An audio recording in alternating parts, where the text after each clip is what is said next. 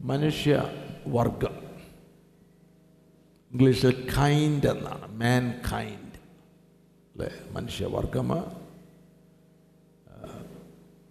അതൊരു ഒരു വർഗമാണ് അല്ലേ? വർഗം നമുക്കറിയാം സൃഷ്ടിയിൽ പല വർഗങ്ങളുണ്ട് പല വർഗങ്ങളുണ്ട് എന്നാൽ സൃഷ്ടിയിലുള്ള ഏറ്റവും ഉന്നതമായിട്ടുള്ളൊരു വർഗമാണ് മനുഷ്യ വർഗം ദൈവത്തിന്റെ സൃഷ്ടിയിൽ പരമോന്നതമായിട്ടുള്ള ഒരു സൃഷ്ടിയാണ് മനുഷ്യ മനുഷ്യവർഗം പ്രാരംഭമായിട്ട് നാം ചിന്തിക്കുവാൻ പോകുന്നത് മനുഷ്യ സൃഷ്ടി മനുഷ്യ സൃഷ്ടി ഇത് രണ്ട് മേഖലയിൽ നാം ചിന്തിക്കേണ്ടതായിട്ടുണ്ട്.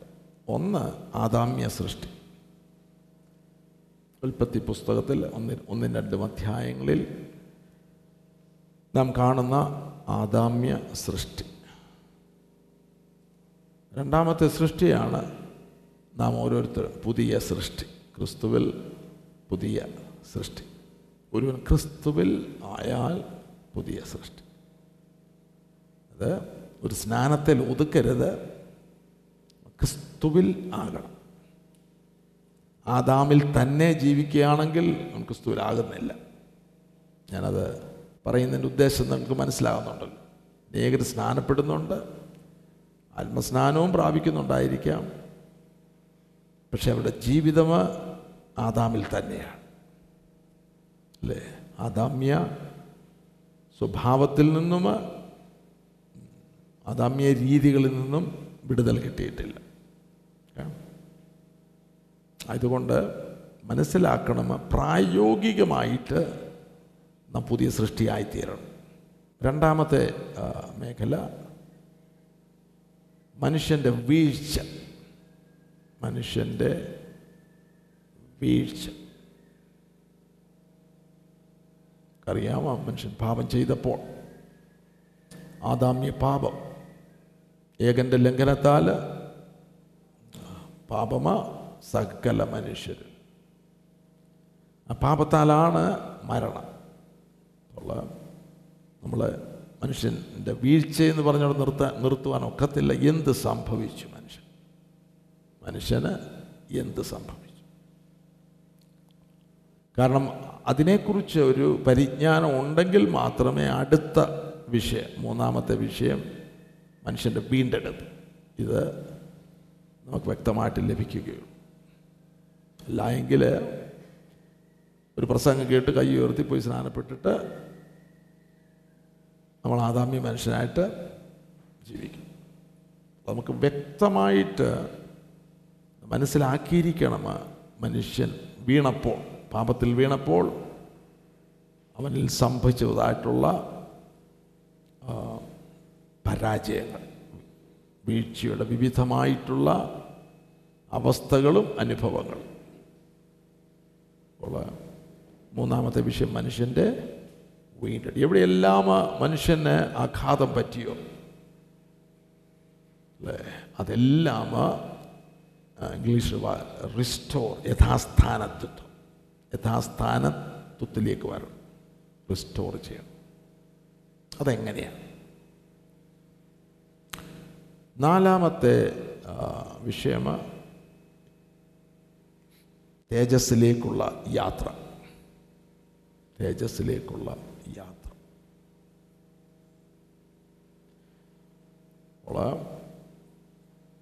തേജസ്സിലേക്കുള്ള യാത്രയിലാണ് നാം വീണ്ടെടുപ്പിന്റെ പരിപൂർണതയിലേക്ക് വരുന്നത്.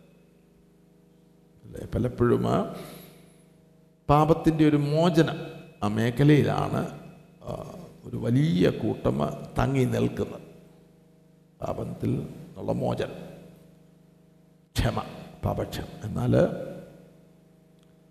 നമുക്ക് ഓൾ ദ വേ അന്ത്യകാലത്ത് ഒരുങ്ങിയിരിക്കുന്ന ആത്മരക്ഷ. അല്ലേ? അതെന്താണെന്ന് മനസ്സിലാക്കുക നമ്മുടെ അവസാനത്തെ വീണ്ടെടുപ്പായ ശരീരത്തിന്റെ വീണ്ടെടുപ്പ്. അതിനെക്കുറിച്ച് നാം അറിഞ്ഞിരിക്കണം. നമ്മുടെ ഈ യാത്രയിൽ ആത്മാവിലുള്ള യാത്രയിൽ തേജസ്സിലേക്കുള്ള യാത്രയിൽ എന്തെല്ലാം നമ്മുടെ ജീവിതത്തിൽ സംഭവിക്കണം ഏതെല്ലാം മേഖലകളിൽ യഥാസ്ഥാനത്തും റെസ്റ്റോറേഷൻ ഉണ്ടാകണം? അത് അതിനെക്കുറിച്ചുള്ള പരിജ്ഞാനമില്ല എങ്കിൽ നമുക്കൊരു കാലത്തും ആ മേഖലകളിൽ ദൈവം ആഗ്രഹിക്കുന്നതായിട്ടുള്ള രൂപാന്തരങ്ങൾ ഉണ്ടാകുകയില്ല. നമ്മുടെ തേജസ്സിലേക്കുള്ള യാത്രയിൽ നമ്മൾ രൂപാന്തരപ്പെട്ടുകൊണ്ടിരിക്കുകയാണ്. അല്ലേ? നമ്മുടെ ഫൈനൽ റിഡംഷൻ അവസാനത്തെ വീണ്ടെടുപ്പിന് വേണ്ടിയുള്ള രൂപാന്തരങ്ങൾ തേജസ്സിലേക്കുള്ള യാത്രയിൽ നടക്കേണ്ടതായിട്ടുണ്ട്. തേജസ്സിലേക്കുള്ള. ഈ യാത്രയിൽ പ്രധാനമായിട്ട് രണ്ട് വ്യവസ്ഥ മനുഷ്യവർഗത്തിന് നൽകിയിട്ടുണ്ട്. മനുഷ്യന് നൽകിയിട്ടുണ്ട്. ഒന്ന് നമ്മുടെ കുടുംബ ജീവിതം. കുടുംബം. ഒരു സ്വർഗീയമായിട്ടുള്ള വ്യവസ്ഥ? കുടുംബം. അത് മനുഷ്യ സൃഷ്ടിയുടെ പ്രാരംഭത്തിൽ തന്നെ നാം കാണും. എന്നാൽ അവിടെ മാത്രം ഒതുങ്ങി നിൽക്കരുത്. ക്രിസ്തുവും മണവാട്ടിയായിട്ടുള്ള സഭയും. അല്ലേ? അതുകൂടെ മനസ്സിൽ കണ്ടോ അതാണ് അതിന്റെ അൾട്ടിമേറ്റ് ലക്ഷ്യം. അല്ലേ? ഭൂമിയിൽ നമുക്ക് നിഴലായിട്ട് ധാരാളം കാര്യങ്ങൾ ഇട്ടിട്ടിട്ടുണ്ട് എന്നാൽ നാം അവിടെ തന്നെ നിൽക്കുകയാണെങ്കിൽ ദൈവത്തിന്റെ പരമോന്നതമായിട്ടുള്ള ഉദ്ദേശത്തിലേക്ക് നമുക്ക് വരുവാനായിട്ട് സാധിക്കുകയും അല്ലേ? മണവാളനായ നമ്മുടെ അരുമനാഥനും മണവാട്ടിയായ ദൈവസഭയും അതിനൊരു നിഴലാണ് നമ്മുടെ കുടുംബ ജീവിതം. അല്ലേ? ഇന്ന് കുടുംബജീവിതം എല്ലാം താറുമാറാകുന്നത് കൊണ്ട് അത് വ്യക്തമായിട്ട് നമുക്കൊരു പിക്ചർ അല്ലേ? ഒരു വ്യക്തമായിട്ടുള്ള ഒന്ന് നമുക്ക് നമുക്ക് തരുന്നില്ല. എന്നാൽ അതാണ് ദൈവത്തിന്റെ ഒറിജിനൽ പർപ്പസ് മനുഷ്യനെ സൃഷ്ടിക്കുമ്പോൾ. ഓർപ്പിച്ച പോലെ അടുത്ത ഒരു പ്രധാന വ്യവസ്ഥയാണ് ദൈവസഭ. ദൈവസഭ.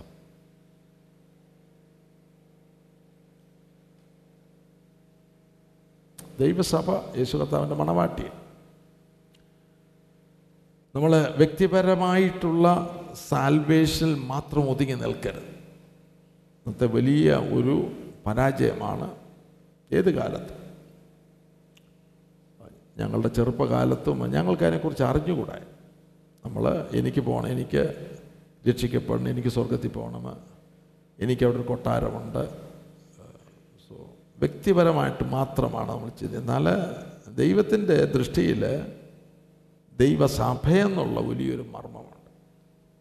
ദൈവ സഭ ശരീരമാകുന്ന സഭ ആലയമാകുന്ന സഭ ഈ രണ്ട് മേഖലകളിലാണ് പ്രധാനമായിട്ട് നാം അത് പഠിക്കേണ്ടത്.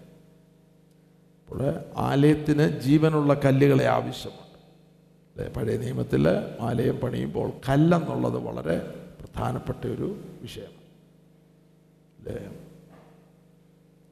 അപ്പോൾ ഇതുകൊണ്ടാണ് ഈ പാറമേൽ ഞാൻ എന്റെ സഭയെ പണിയും പാതാള ഗോപുരങ്ങൾ അതിനെ ജയിക്കേ ആൽ നമുക്കറിയാം ഒരു വീട് അല്ലെങ്കിൽ ഈ ഹോൾ പണിതപ്പോൾ ഈ കല്ലുകളെല്ലാം വെവ്വേറെയായിട്ടിരുന്നു എങ്കിൽ ഇങ്ങനൊരു ഹോൾ ഇവിടെ കാണുകയില്ല.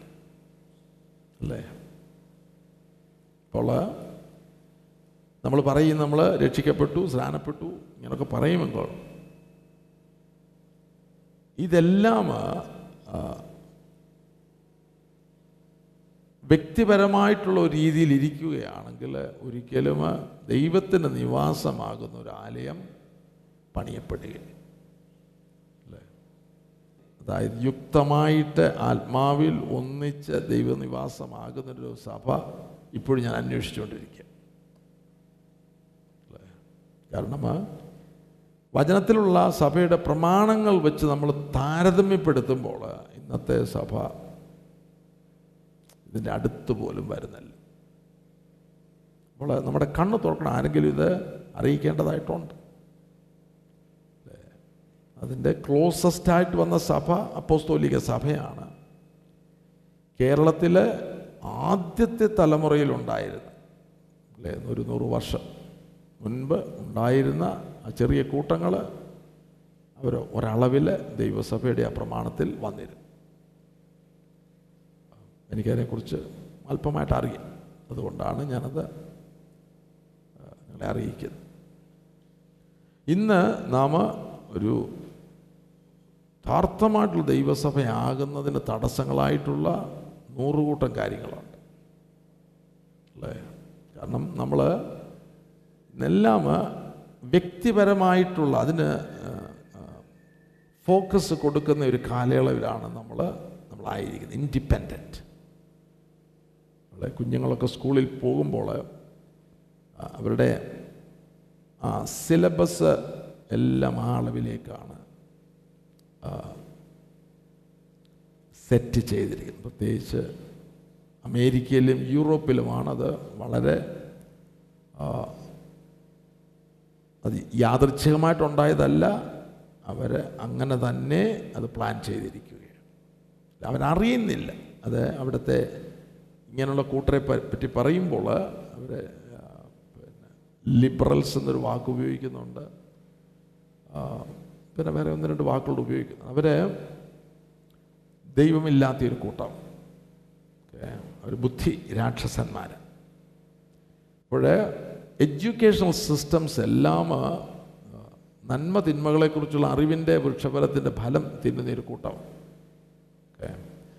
ആയതുകൊണ്ടാണ് അവർ അറിഞ്ഞോ അറിയാതെയോ ഈ സിസ്റ്റത്തിൽ അല്ലേ? അതായത് ഓരോ വ്യക്തി ജീവിതങ്ങളെ ഇന്ററാക്ഷൻ അവർ ഒരു നമുക്കറിയാം ആദ്യകാലങ്ങളിൽ ഞങ്ങളുടെയൊക്കെ ചെറുപ്പകാലങ്ങളിൽ ഒരു ചെറിയ ഗ്രാമത്തിൽ എല്ലാവർക്കും അങ്ങോട്ടും ഇങ്ങോട്ടും അറിയാമായിരുന്നു. അല്ല ഞാൻ ഞങ്ങളുടെ ഗ്രാമത്തിൽ ഇപ്പോൾ പോവുകയാണെങ്കിൽ എനിക്ക് ഓരോ വീടുകൾ അറിയാം. അവിടെ താമസിച്ചവർ ആരൊക്കെയാണ്? രണ്ട് മൈൽ നടന്നാൽ അനേക പലരും വർഷങ്ങളായി എന്നാൽ തന്നെയും ഈ സമയത്തും പരിചയക്കാർ ധാരാളമാണ്. എന്നാൽ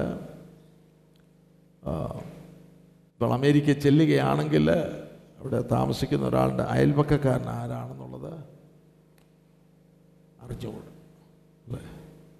അറിഞ്ഞുകൂടും.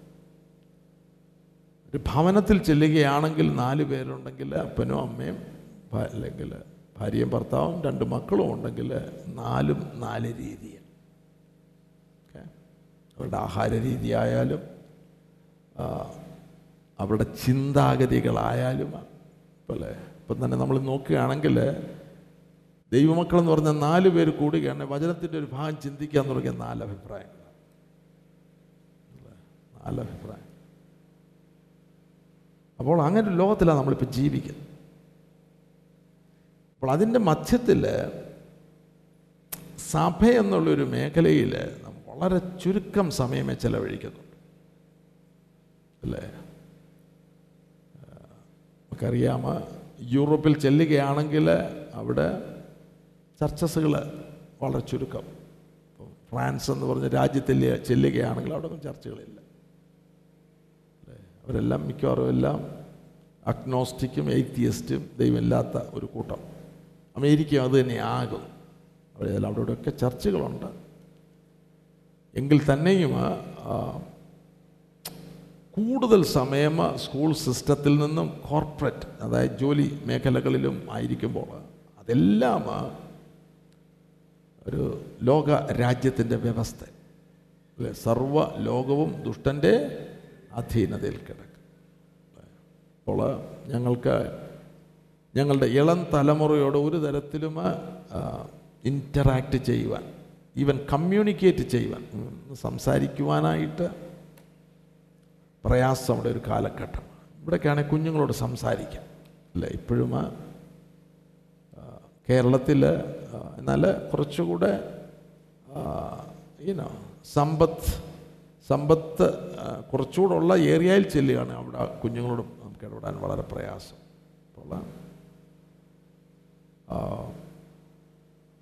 അപ്പോൾ ഞാനിത് ആമുഖമായിട്ട് പറയുന്നത് ഈ പറയുന്നതായിട്ടുള്ള ആ കുടുംബത്തിന്റെ ഒരു ഒരുമനയും ദൈവസഭയുടെ ഒരുമനയും വളരെ പ്രയാസമുള്ള ഒരു കാലഘട്ടത്തിലാണ് നാം ജീവിക്കുന്നത്. എന്നാൽ ഇതിന്റെ മധ്യത എഴുതി തള്ളുവാൻ സാധ്യമല്ല. ഒരു ശേഷിപ്പ് ഇതിന്റെ മധ്യം ഉണ്ടായിരിക്കും ഉണ്ടാകണം. അല്ലൂയ ഈ ആത്മീക സത്യങ്ങൾ മനസ്സിലാക്കി അതിന് വില കൊടുത്ത് യഥാർത്ഥമായിട്ടുള്ളൊരു സഭ സത്യസഭ. നാളുകളിൽ പണിയപ്പെടുവാൻ തക്കവണ്ണമുള്ള ഉൾബോധത്തോടുകൂടെ ആത്മീക പരിജ്ഞാനത്തോടുകൂടെ ഒരു കൂട്ടമ വാർത്തെടുക്കപ്പെടേണ്ടതായിട്ടുണ്ട്? അങ്ങനെ ഒരു സഭയിലും കാണുവാൻ ഞാൻ ആഗ്രഹിക്കുന്നത് എന്റെ ഞാൻ ഈ ഭൂമിയിൽ നിന്ന് മാറ്റപ്പെടുന്നതിന് മുൻപായിട്ട് അതാണ് എന്റെ ദൈവത്തോടുള്ള അപേക്ഷ. ഐ വാണ്ട് ടു സി ദൈവസഭ ഉണ്ടെങ്കിൽ ദൈവിക ശുശ്രൂഷയുടെ അല്ലേ? ദൈവിക ശുശ്രൂഷ ആത്മീക ശുശ്രൂഷ. മനുഷ്യ സൃഷ്ടി മനുഷ്യന്റെ വീഴ്ച മനുഷ്യന്റെ വീണ്ടെടുപ്പ്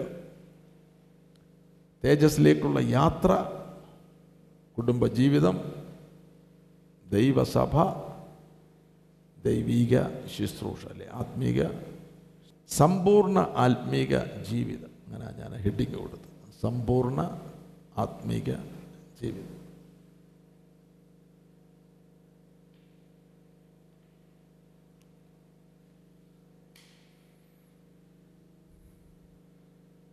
മനുഷ്യ സൃഷ്ടി.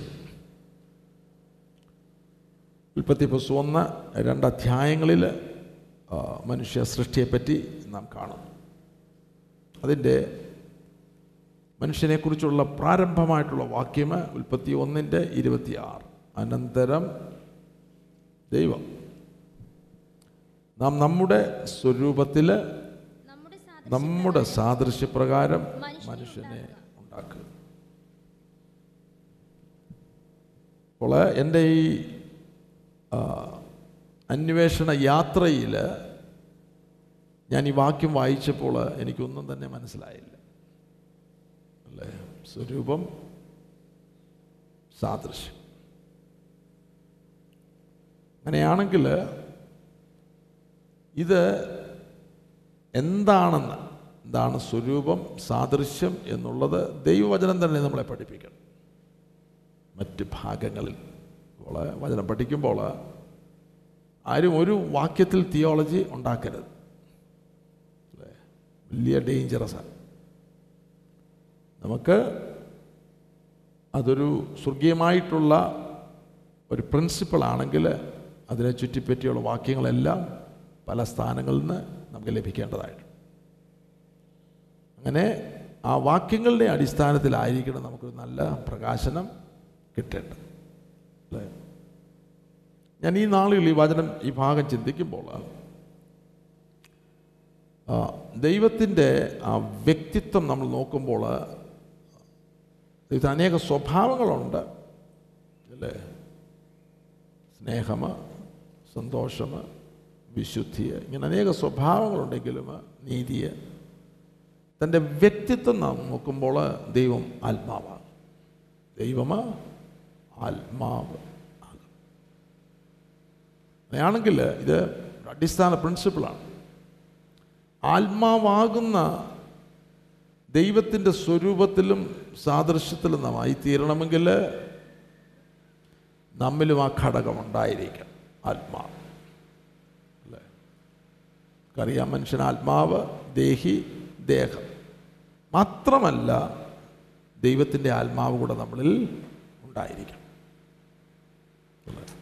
നിങ്ങൾക്ക് ഞാൻ ഈ പറയുന്ന ഭാഗം ആത്മാവ് ലഭിക്കുകയാണെങ്കിൽ it's going to to you know ഒരു വലിയ പ്രവൃത്തി നിങ്ങളുടെ ഉള്ളിൽ ചെയ്യും.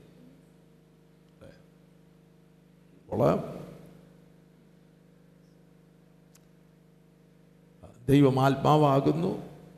ആത്മാവാകുന്ന ദൈവത്തിന്റെ സ്വരൂപത്തിലും സാദൃശ്യത്തിൽ തീരണമെങ്കിൽ നമ്മിൽ മനുഷ്യ ആത്മാവ് അല്ലേ? എന്നൊരു മേഖല ഉണ്ടായിരിക്കണം. ആത്മാവ് ആത്മാവ്. ആയതുപോലെ ദൈവത്തിന്റെ ആത്മാവും നമ്മിൽ വസിക്കേണ്ടതായിട്ട് ഉണ്ട്. അതാണ് യോഹന്നാന്റെ സുവിശേഷത്തിലാണത് വളരെ ആധികാരികമായിട്ട് നമ്മെ അറിയിക്കുന്നത്. ഞാൻ പോകുന്ന നിങ്ങൾക്ക് പ്രയോജനം. സത്യത്തിന്റെ ആത്മാവ് എന്ന മറ്റൊരു കാര്യസ്ഥനെ എന്നേക്കും നിങ്ങളോടുകൂടെ ഇരിക്കേണ്ടതിന് വസിക്കേണ്ടത്. അപ്പോൾ സത്യത്തിന്റെ ആത്മാ അല്ലെങ്കിൽ ദൈവാത്മാ നമ്മുടെ ആത്മാവും ചേർന്ന് ഉള്ള ഒരു ജീവിതമാണ് ആത്മാവിൻ ജീവിതം. അല്ലേ? അപ്പോൾ വീണ്ടും ജനിക്കുക എന്നുള്ളത് ഒരു യാഥാർത്ഥ്യമാകണം. അത് നമ്മുടെ ആത്മാവാണ്. ദൈവത്തിൽ നിന്ന് ജനിച്ചതായിട്ടുള്ള മനുഷ്യാത്മാ. അല്ലേ? അതൊരു ആത്മീകമായിട്ടുള്ള മാധ്യമം നമ്മൾ ഉളവാക്കുകയാണ്.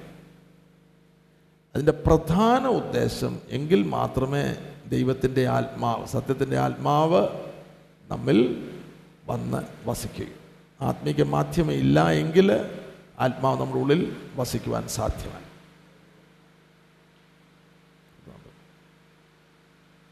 അപ്പോൾ ദൈവത്തിൽ നിന്ന് ഉള്ളത് നമുക്ക് പകർന്നു തരുന്നത് നമ്മളിൽ വസിക്കുന്ന സത്യത്തിന്റെ ആത്മാവ് അല്ല ഞാൻ വാക്യങ്ങൾ തരാം. ഇന്ന് യേശു ക്രിസ്തുവിലൂടെ നമുക്ക് ദൈവം ഒരുക്കിയിരിക്കുന്ന രക്ഷ. അത് പാപബോധം മുതൽ തേജസ്സിലേക്ക് നമ്മളെ കൊണ്ട് എത്തിക്കുന്നത് വരെ ദൈവത്തിന്റെ പരിശുദ്ധാത്മാവ്. നമ്മിൽ വസിക്കുന്ന പരിശുദ്ധ. അതുപോലെ നിങ്ങളിൽ ആത്മാവ് വസിക്കുന്നില്ല എങ്കിൽ ഇറ്റ്സ് എ മേജർ പ്രോബ്ലം കുഞ്ഞുങ്ങളൊക്കെ ഒന്ന് വചനം കേൾക്കുന്നു. അവരുടെ ആത്മീക നിലവാരം എനിക്ക് അറിഞ്ഞുകൂടാ. ഞാൻ ദിവസങ്ങളിൽ അവരെ അതൊന്ന് അറിയുവാൻ ഞാൻ ആഗ്രഹിക്കുന്നു. ആത്മാ ദൈവത്തിന്റെ ആത്മാവ് പരിശുദ്ധാത്മാവ് സത്യത്തിന്റെ ആത്മാവെന്ന കാര്യസ്ഥൻ നമ്മളിൽ വസിച്ച് ആത്മാവിന്റെ അധീനതയിൽ പ്രബോധനയിൽ അനുസരണയിൽ മൂന്ന് വാക്കുകൾ ഞാൻ പറഞ്ഞു. അധീനതയിൽ പ്രബോധനയിൽ അനുസരണയിൽ. ജീവിക്കുന്നതായിട്ടുള്ള ജീവിതമാണ് യഥാർത്ഥമായിട്ടുള്ള ആത്മീക ജീവിതം. ആത്മനിറവിൻ അടുത്ത ഒരു മേഖലയാണ് നമ്മൾ? ദേഹി. ദേഹിയിൽ പ്രധാനമായിട്ട് മനസ്സിലാക്കേണ്ടത് നമ്മുടെ മനസ്സ് മൈൻഡ് ഇംഗ്ലീഷിൽ വിൽ അല്ലെങ്കിൽ ഇച്ഛ. ഇഷ്ടം. മൂന്ന്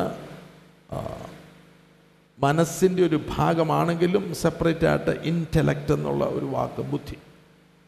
ഇംഗ്ലീഷിൽ പല സ്ഥാനം ബുദ്ധി എന്നുള്ള മൈൻഡ് എന്നുള്ളൊരു വാക്കാണ് മനസ്സെന്നൊരു വാക്കാണ് ഉപയോഗിച്ചിരിക്കുന്നത്. മലയാളത്തിൽ ബുദ്ധി എന്നൊരു വാക്ക് ഉപയോഗിക്കുന്നു. ബുദ്ധി. അടുത്തത് ഇമോഷൻസ് വികാരങ്ങൾ.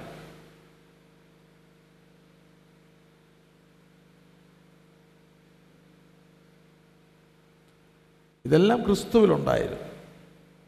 ഞാൻ ഈ പറയുന്ന എല്ലാ മേഖലകളും.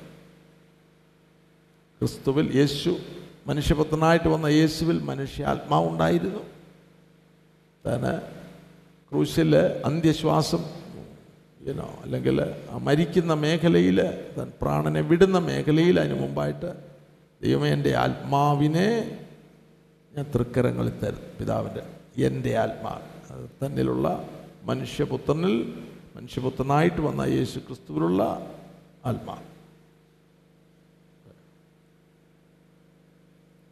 അതുപോലെ നമ്മുടെ മനസ്സ് യേശു കർത്താവിന്റെ മനസ്സിനെ പറ്റി പറയും. ക്രിസ്തുവിന്റെ ഭാവമുള്ളവരാൻ മൈൻഡ് ഓഫ് ക്രൈസ്റ്റ് എന്നാണ് ഇംഗ്ലീഷിൽ മനസ്സ്.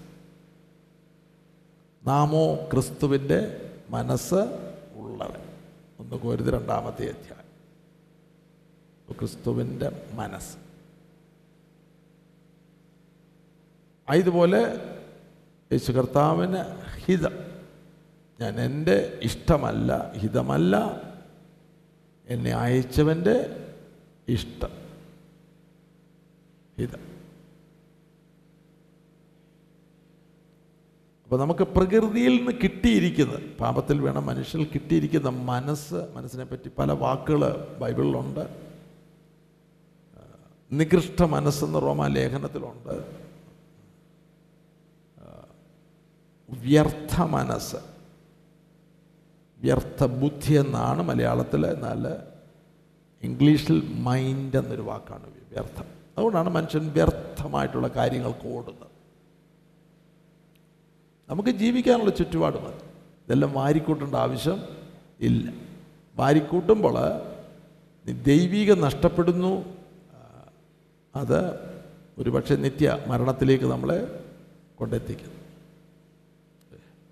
നമ്മുടെ ജീവിതം മുഴുവൻ ഈ ലോകത്തിന്റെ പുറകെ ആണെങ്കിൽ ദൈവരാജ്യത്തിന് അങ്ങനെയുള്ളവരെ കൊണ്ട് യാതൊരു ആവശ്യവും ഇല്ല. ഇറ്റ്സ് വേസ്റ്റ് അവരെ അവിടെ കൊണ്ട് നന്നാക്കാൻ ഒക്കത്തില്ല ഇവിടെ ചെന്ന് നന്നായിക്കോണം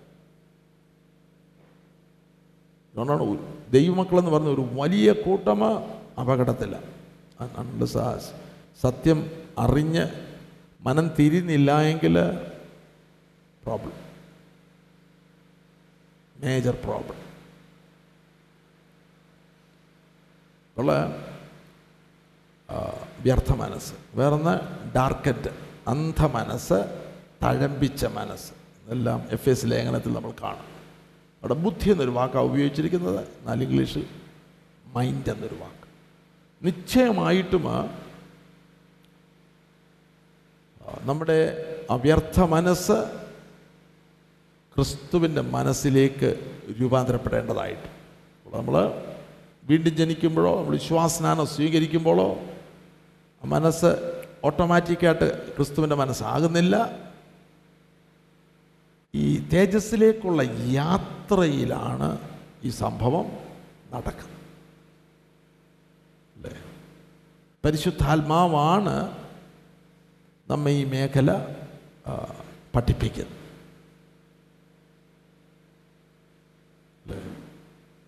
അപ്പോൾ ഇതൊന്നും അറിയാതെ നമ്മൾ ഓടി വരുന്നു കൈയടിച്ച് പാട്ട് പാടുന്നു രണ്ട് അന്യഭാഷ പറയുന്നു വീണ്ടും ലോകത്തിൽ ജീവിക്കുന്നു. ആ ഒരു ജീവിതത്തിൽ ഈ സംഭവം നടക്കുന്നില്ല. നമ്മുടെ ആ മനസ്സ് നമ്മുടെ ആയുസിന്റെ അവസാനം വരെ വ്യർത്ഥമായിരിക്കും. ഈ ലോകത്തിന് അനുരൂപമായിട്ടുള്ള ഒരു ജീവിതം ആയിരിക്കും. വ്യർത്ഥ മനസ്സ് ക്രിസ്തുവിന്റെ മനസ്സാകണമെങ്കിൽ ലോകത്തിന് അനുരൂപമാകാതെ നന്മയും പ്രസാദവും പൂർണതയുമുള്ള ദൈവഹിതമ ഇന്നതം തിരിച്ചറിയുവാൻ മനസ്സ് പുതുക്കി രൂപാന്തരം. ദേഹി. പ്രവർത്തന കേന്ദ്രം. നമ്മുടെ ഉള്ളിന്റെ ഉള്ളിൽ ഒരു വലിയ കാര്യാലയമുണ്ട് അത് നമ്മുടെ മനസ്സ് ഇച്ഛ ഇമോഷൻസ് ഈ മേഖലയാണ്? അവിടെയാണ് ഈ പ്രോസസ്സ് നടക്കുന്നത്? അല്ലേ? പുറത്ത് ജസ്റ്റ് ഒരു ആക്ഷൻ അങ്ങ് വരികയല്ല അല്ലേ എവിടെയാണ് നമ്മുടെ കയ്യെ നമ്മുടെ കണ്ണ് നമ്മുടെ ചെവിയെ പ്രവർത്തിപ്പിക്കാനായിട്ടുള്ള മേഖല. ഈ പറയുന്ന ഉള്ള. നമ്മളൊരു കാര്യം കാണുമ്പോൾ ഇമ്മീഡിയറ്റ്ലി അകത്തൊരു പ്രോസസ്സ് നടക്കുന്നുണ്ട്. അപ്പോൾ അവിടെ തന്നെ അതിനെപ്പറ്റി ഒരു ഒപ്പീനിയൻ. അല്ലേ നല്ലതാണ് നല്ലതെന്ന് പറയും ചീത്തയാണെങ്കിൽ അപ്പോൾ ആ ഒരു പ്രവൃത്തി നടക്കുന്നത് നമ്മുടെ ഉള്ളിലാണ്. മൈൻഡ് ആ ഇതുപോലെ ഇഷ്ടം അല്ലേ? നമ്മൾ പെട്ടെന്ന് പോകുന്നു നല്ലൊരു കാറ് കട അങ്ങോട്ട് പാസ് ചെയ്യുമ്പോൾ നമുക്കത് ഇഷ്ടപ്പെടുന്ന പെട്ടെന്ന് ഇഷ്ടം. അതുപോലെ നമ്മുടെ ജീവിതത്തിന് ഇച്ഛകൾ അല്ലേ? നാം ഒരു പ്രൊഫഷൻ അല്ലെങ്കിൽ ഒരു വിദ്യാഭ്യാസം തിരഞ്ഞെടുക്കുന്നത് അല്ലേ? ഒരു ജോലിക്ക് വേണ്ടി നാം ഒരു വിദ്യാഭ്യാസം തിരഞ്ഞെടുക്കുന്നത് അപ്പോൾ അതിന് പല ക്രൈറ്റീരിയാസും ഉണ്ട്. നമുക്ക് ഇഷ്ടമുള്ള പല കാര്യങ്ങളുണ്ട്. മെയിൻലി ഡോളറും അല്ലെങ്കിൽ ശമ്പളവും സ്റ്റാറ്റസും ആയിരിക്കും. അല്ലേ? ദൈവത്തിന്റെ ഇച്ഛ നമ്മൾ അന്വേഷിക്കുന്നില്ല. നമുക്ക് തന്നെ ഒരു ക്രൈറ്റീരിയ ഉണ്ട്. അത് കൊള്ളാം. ഇഷ്ടം പോലെ പൈസ കിട്ടും. അല്ലെ? നല്ല സ്റ്റാറ്റസ് ആയിരിക്കും. അല്ലേ? അപ്പോൾ അത് ദൈവത്തിന്റെ ഹിതത്തിലാണോ എന്നുള്ളത് ആരും അന്വേഷിക്കും അപ്പോൾ നമ്മുടെ ജീവിതത്തിൽ കൊടുക്കുന്ന അനേക തീരുമാനങ്ങൾ. പ്രോബബിളി ഹൺഡ്രഡ് പെർസെന്റ് നമ്മളുടെ ഉള്ളിൽ ഉള്ള രൂപാന്തരപ്പെടപ്പെടാത്തതായിട്ടുള്ള രൂപാന്തരപ്പെട പെടാത്തതായിട്ടുള്ള ഒരു കാര്യാലയം അതിന്റെ അനുസരണയിലായിരിക്കും.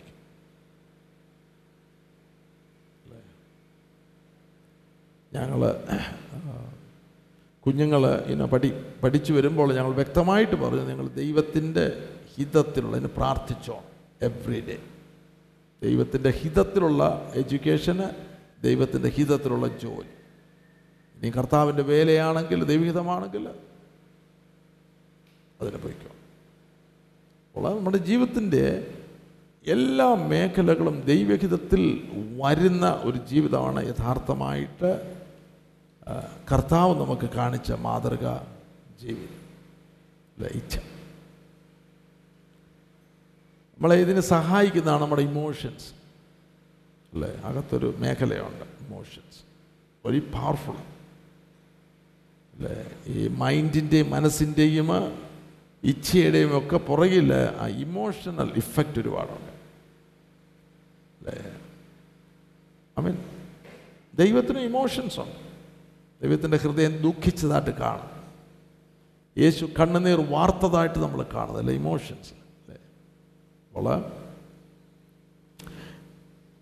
നമ്മുടെ കർത്താവിന്റെ ഇമോഷൻസ് അത് റൈറ്റ് ഇമോഷൻസ് ദൈവഹിതപ്രകാരമുള്ള ഇമോഷൻസ് ആയിരുന്നു അല്ലേ? ഞാൻ സാധാരണ ഒരു എക്സാമ്പിൾ പറയാറുള്ളത് നമ്മൾ കരയേണ്ട കാര്യത്തിന് കരയത്തില്ല കരയേണ്ടാത്തതിന് കരയും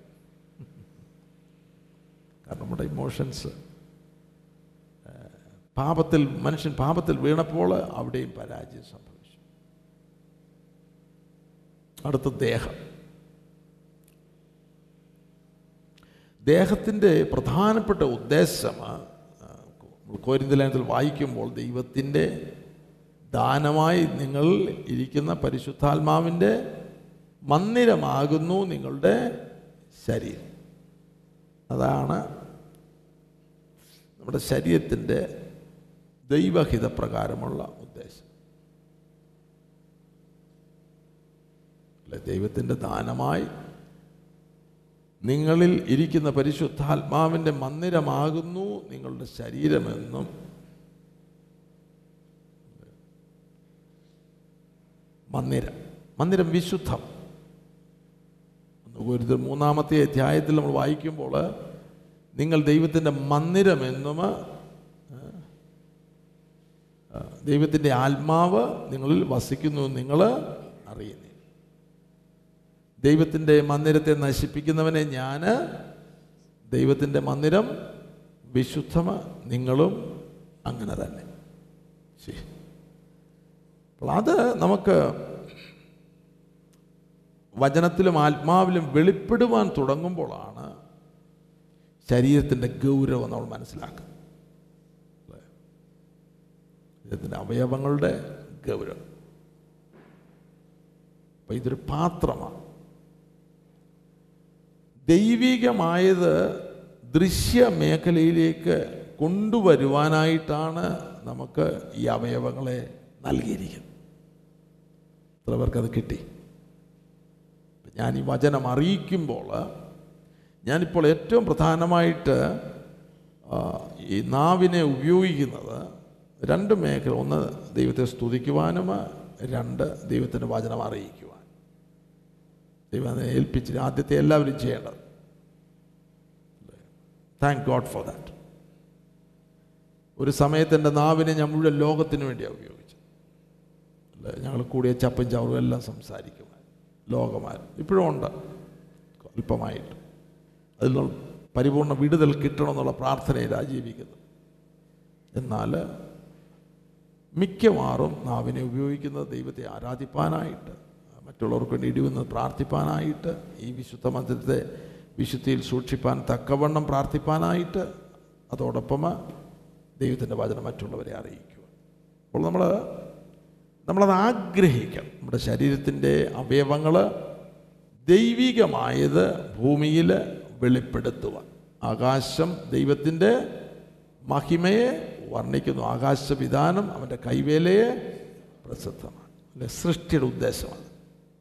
Amen T V network Christian internet channel സുവിശേഷീകരണത്തിന്റെ വ്യത്യസ്ത മുഖം തേടിയുള്ള യാത്ര YouTube and Facebook. Amen T V network Trivandrum Kerala.